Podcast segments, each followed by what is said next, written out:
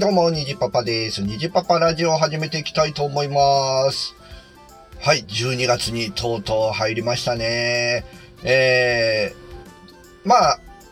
あれですね、今日車の中で、えースマホ収録ということでやってるんですけども、えー車ね、エンジン切って、えー駐車場に止めた状態でやっております。という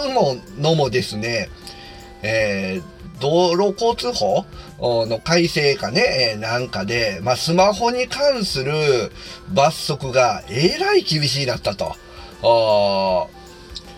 ーなんでしょうか、えースマホ見ながら、操作しながらとかがもう、罰金も点数も倍ぐらいに、なったみたいですよね。うん。でも、スマホ見ながらなんか事故とか起こそうもんならもう一発免停みたいなね。えー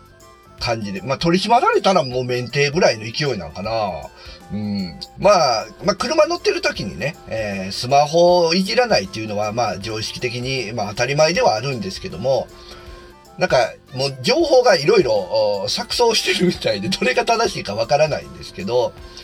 えーまあ皆さんね、うん、車乗りながら、乗る方の中には、スマホをね、カーナビ代わりに使ってとか、あーする方もね、いると思うんですよ。スマホホルダーをね、前につけて、えーやられてる方なんかもいると思うんですけど、運転中に、スマホを、まあ、注視してはいけないと。まあ、それはもちろん、まあ、ゲーム画面は持ってるほかですけど、カーナビの画面とかでもいけないみたいなことを書いてたような気がするんですよ。で、もちろんそれはスマホじゃなくてもカーナビの画面も注視してはいけないみたいなね。ええで、まあ、昔からですけど、カーナビの画面、テレビ見えるように、運転中見えるようにしてはいけないですよとかね。まあ、そんなのもあるんですが、うーん、注視って何っていうね。まあ、ずっと見るってことやと思うんですけど、まあこれもね、ちゃんと決まってるのかな？なんか、ツイッターとかで見たら2秒以上見続けるみたいなね、えーこともあったと思うんですが、どうなんでしょう？まあ、運転中にね、2秒以上、2秒って言ったら、1、2でしょ。あー、どうかな？どうかな？ナビとかだったらでも、うん、まあ動いてる時は見ないか。あ、でも高速とかでね、折り口左ですよとか、だったらね、パッと一瞬こう見ますよね。分岐点のこう表示とか。ああいうのもダメなのかなもう本当に、えー、取り締まってる警察の方のさじ加減みたいなね。今、今見てたでしょって。私ちゃんと見てましたから、みたいなこと言われると、あもうあお手上げみたいなね、ことになると思うんですけど、どうなんでしょう。これはね、これはなかなか、まあ、事故が減る、ねえ、これ難しいな。うん。まあ、これから多分、今月ぐらいからなんで、まあしばらくはそういう取り締まり動向っていうツイートなんかも増えてくるんじゃないかな。取り締まられたとかね。えーまあ、スマホって言えばね、まあ、自転車、学生さんが自転車に乗りながらスマホを触ってるとかも結構あるんで、まあ、自転車はね、で、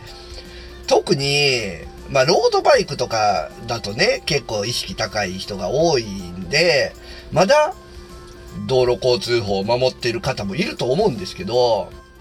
学生、えーさん、まあ、学生さんには限らんけど、まあ、おっさんとかね、えーおばちゃんとか、まあ、おばちゃんとかも多いかな、おっさんも多いかな、まあ、みんなね、えーな、普段の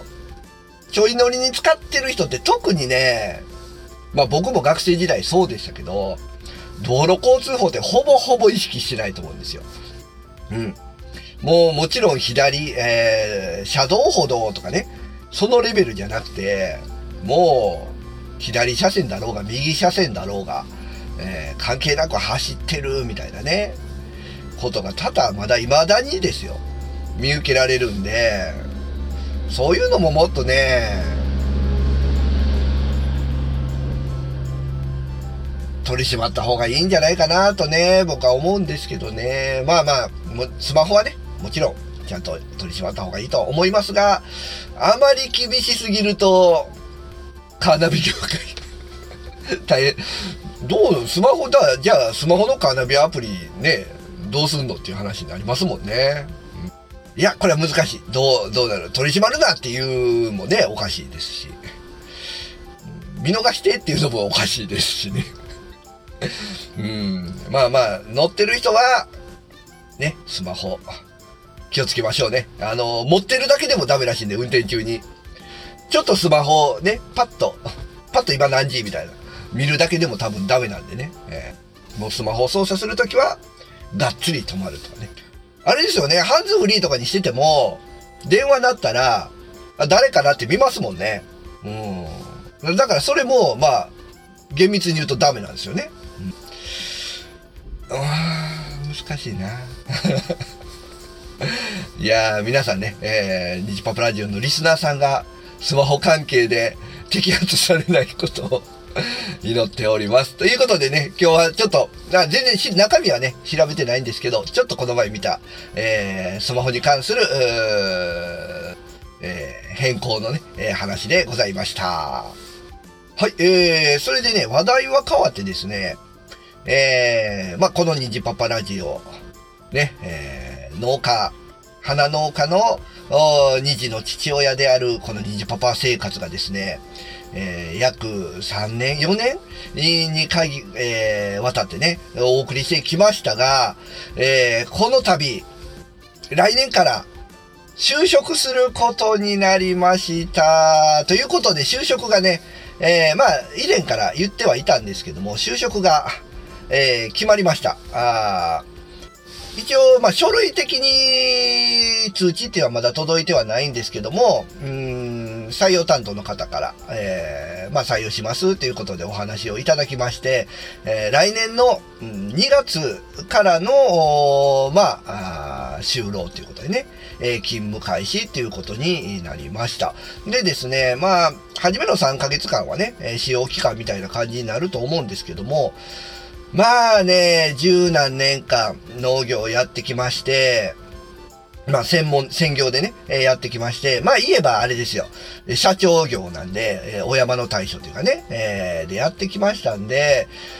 本当に何ですかね、一般的な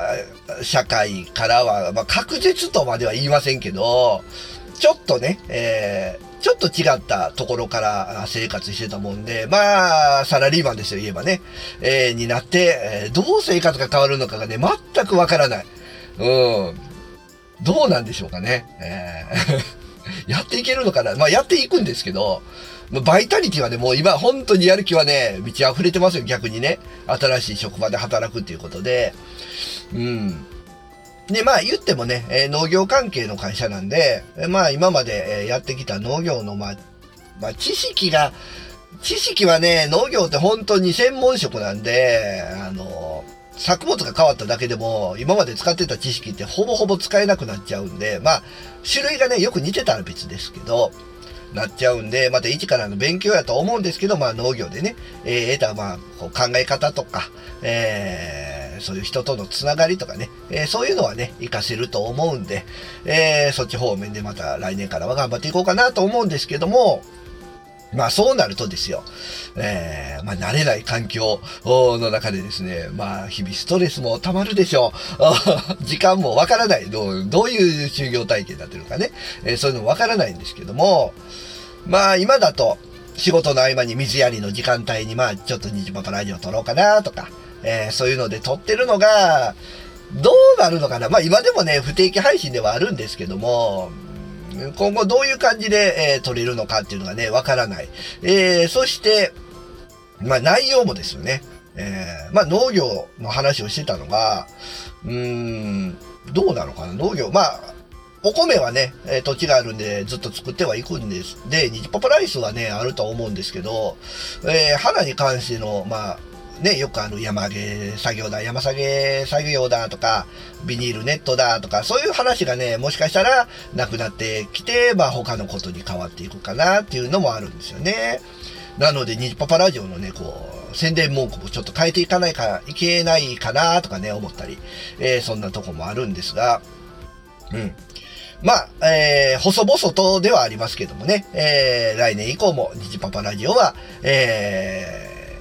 続けていこうかなと思っておりますので、えー、皆さんね、えー、配信が、えー、ちょっとね、えー、不定期に、今以上に不定期になってもね、えー、温かい目で見守ってね、えー、聞いていただければと思います。